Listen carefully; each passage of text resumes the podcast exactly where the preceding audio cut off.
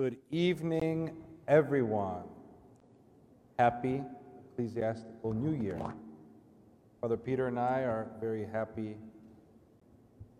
to be with you tonight, to come into your homes and your offices, wherever you are watching from, and trying with our communications committee to do more things, to be able to be together, to connect. And this seems like an opportune time to discuss something that has been very well known for many, many years in the church, and culturally, uh, in places like Constantinople, in the Byzantine era and the Byzantine Empire, but perhaps not something so uh, well known today. Uh, we are going to obviously take some time to see, to give people an opportunity to come on. I am going to use my little technological device here to see how it looks and to see who's joining. And slowly but surely, we will have a wonderful talk together. It looks like we have about 20 of us here together so far. Um, I wonder uh, how many people are aware that New Year in the church was actually not January 1st, but on September 1st.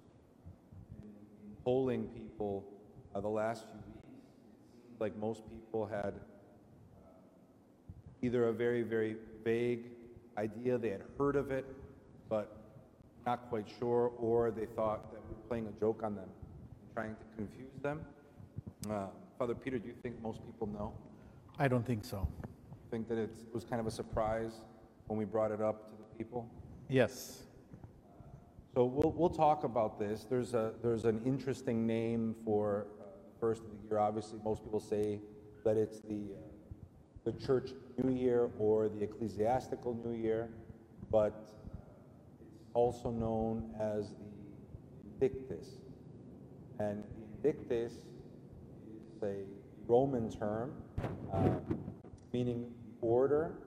Uh, comes, there's two different historical beliefs one that it came from St. Constantine the Great, another that it came from Caesar Augustus. Uh, either way, it had to do with the Roman army. And the Roman army, your term as a Roman soldier, spanned 15 years. And every 15 years, there was a new order. They would assess the expenses, the needs of the empire. They would assess the land. And they would give you a new tax. And you had 15 years to pay your tax. It's a, not much unlike, different terms, but not much unlike the system that we have so many years later with uh, taxes, with property tax. And on September 1st, this, uh, this has been related, this order, the name given to this order for the new year, uh, celebrated in the church. Uh, it's, a, feast day, it's a wonderful feast day. And why September?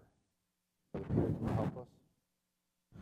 Why September? Well, the way I understand it, and correct me if I'm wrong, Father Chrysanthe, is that two uh, important events uh, take place uh, in August and in September. We end the um, feast day of the uh, Dormition of the Theotokos on the 15th of August, which is the end of the uh, ecclesiastical year, and we begin the new year the 8th of September. So, September is an important month because of the start of the birth of the Theotokos. That's right. So in the um, on, on the church calendar, the church has very intentionally taken a very main figure in the church. So after Christ, the Panagia, the Theotokos, is obviously a, a main character, a, a very important figure for us. And it's not a coincidence that the church year, which ends on August 31st, the last major feast, is the Dormition, the falling asleep of the Virgin Mary. And the first major feast of the new year is September 8th, as the church year begins 1st. September 8th, which we commemorate and we celebrate the birth of the Panagia, the birth of the Mother of God. September was also significant for another reason. In September, even if you think of um, families in Greece, if you have relatives in Greece, if you ever visited um, after Panagias, it seems that after Panagias, it's the, the last of the great uh, celebrations for the summer. And at the beginning of September, there's a very, very distinct change. People begin to get ready for the school year. Everybody goes back to work after their vacations. But if you ever spend time in the villages, you know that at the end of the summer, at the end of August, the beginning of September, it's also the end of most of the harvest. The figs are gathered, most of the last uh, really good vegetables are gathered, and the farmers will gather their crops and will begin to plant uh, for the following season. So September 1st is kind of, uh, at least agriculturally, it marks an end and a beginning. And for the church, this, uh, this was an important thing to commemorate. In fact, we pray on September 1st for a good year, for weather, uh, for crops, for sustenance, for food. And as you know, we, this is important for us. We, we pray for this in our liturgy. Father Peter mentioned the calendar, and the calendar is an important thing because our calendar in the church does not begin on January 1st, but as we said, on September 1st. And it begins with the great feast of Panagia, of the birth of Panagia, the birth of the Virgin Mary. And then a few days later, six days later, the feast of the cross, pointing us forward towards Christ's crucifixion and resurrection. And it's important to note that these feast days, we have some days that are, that are immovable. So we have saint feast days like September 14th, feast day of the exaltation of the cross, or September 8th, the birth of the Panagia. These saints, these feast days are the same every year. But we also have we have movable feast days. Feast days that are connected to Pascha, like uh, the date of Pascha itself and all the dates that are connected to Pascha, like Pentecost and Ascension, and the Triodion, which move each year depending on the date of Pascha. So these feast days, both the movable and immovable feast days, for Orthodox Christians, they're not simply historical events. So it's, it's not like we commemorate the 4th of July, which is a wonderful day and a wonderful celebration, and we remember what happened on the 4th of July and we try to learn from it every year and celebrate it. In the church, these feasts are more than that. For us, it's an opportunity to live within this church cycle and for us to enter communion with the church and communion with Christ by participating in these feasts. The environment comes into play. You know, the ecumenical patriarch, our ecumenical patriarch, Patriarch Bartholomew, each year puts a focus on the environment specifically for the purpose that we mentioned, that this feast had a lot to do with the environment, with agriculture, and with the world, and caring for the world so that we may be sustained by the world physically, uh, nurtured by it. So this feast has been celebrated each year. There's a great celebration at the Ecumenical Patriarchate where hierarchs and priests and lay people come and gather together and they celebrate and they pray for the upcoming year. This year, I think we can all agree, Father Peter, we could all use some prayer. Yes. I think uh, it's important to note that there's another aspect of this event, of this feast. So not only uh, is it a feast that commemorates the beginning of the church year, but if one ever sees an icon of this feast, it also, the icon has very little to do with what we've talked about so far. September 1st also was had a, another meaning in the church, and that was most of us have heard of Christ going into the wilderness for 40 days in the desert and being tempted, and he comes back strong and he enters the temple in the place where he grew up in Nazareth, and he's given a scroll, and the scroll is from the book of Isaiah, and it's a, prophetic reading, one that Christ read that day that had to do with the Spirit of the Lord coming upon the anointed one. And in this case, it was prophetic because he who had received the Spirit of the Lord, the anointed one of God, Christ himself, was the one that was reading the people in the place of his birth. It kind of signals a beginning, a beginning of Christ's earthly ministry and his teaching in the synagogue.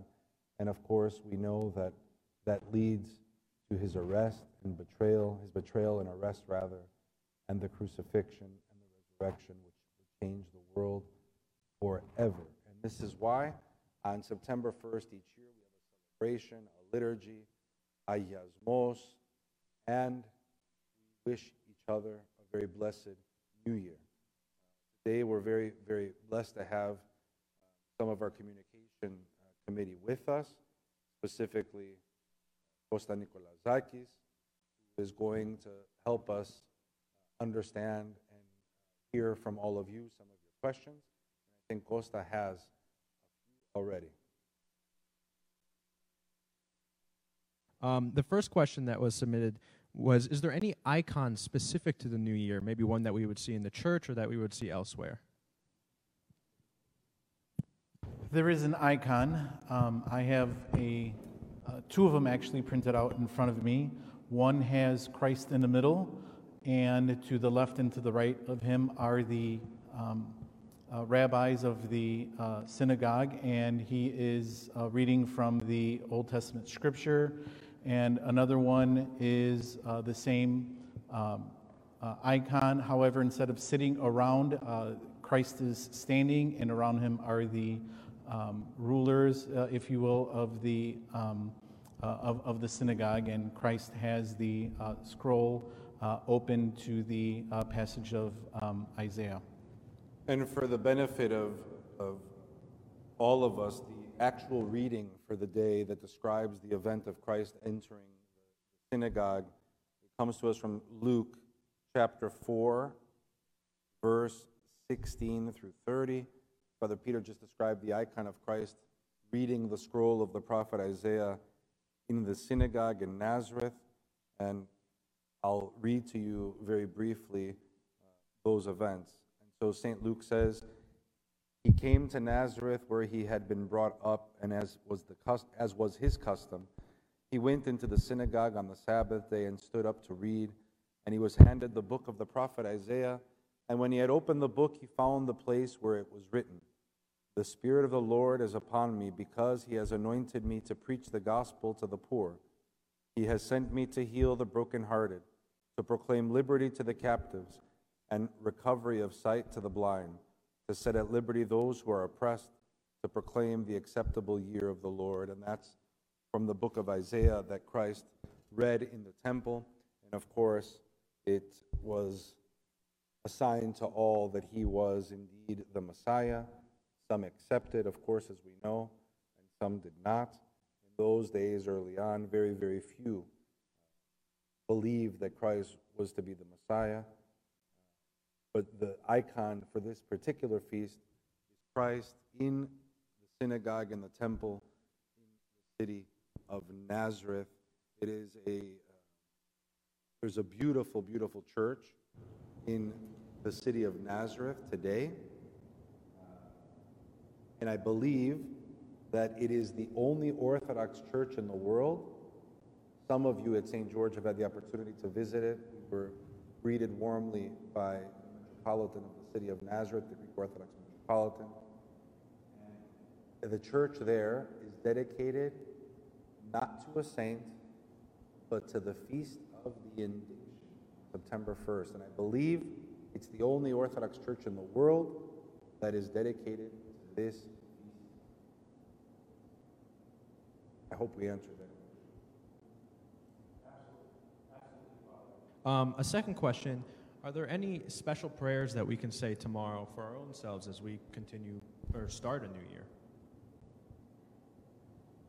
So there, there are prayers that we that fit very specifically into for the feast of the Indiction. Um, I think we need to pray. Of course, we should be praying all the time. Having a prayer rule is vital. I think, especially during these days, if we focus on our prayer life, the sacraments of the church, confession, communion. I think that we will endure all the stress that many of us feel that we're under, that we'll be less likely to get angry so easily. It'll help us to be more loving to one another.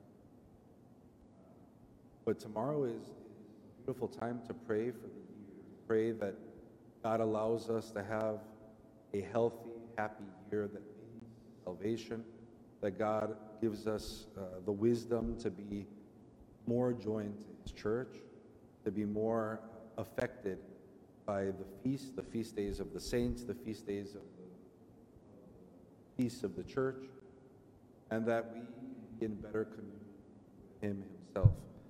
It's also typical to have a yasmos, just like we do on the first of every month or the first of January.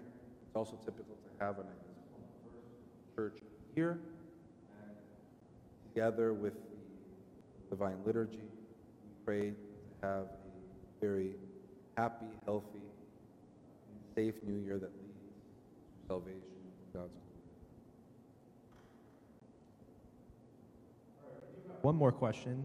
Does the Holy Synod meet in Constantinople for any special service or any special meetings around the beginning of the year? So the, the synod, the, the patriarchal synod, synod of the ecumenical patriarchate does meet in Constantinople for the feast of the Indiction.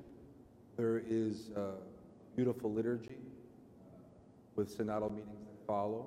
Not only the bishops, the hierarchs that are serving on the synod are there. Many hierarchs come from different churches, Uh, Orthodox jurisdictions around the world. Um, every uh, I believe it's every seven years, part of the uh, part of the practice of this, gathering and celebration, I believe, is also the making of chrism. Then it gets distributed throughout the world to Orthodox churches. Um, uh, we chrismate, someone who's entering the Orthodox Church, either at baptism or at chrismation.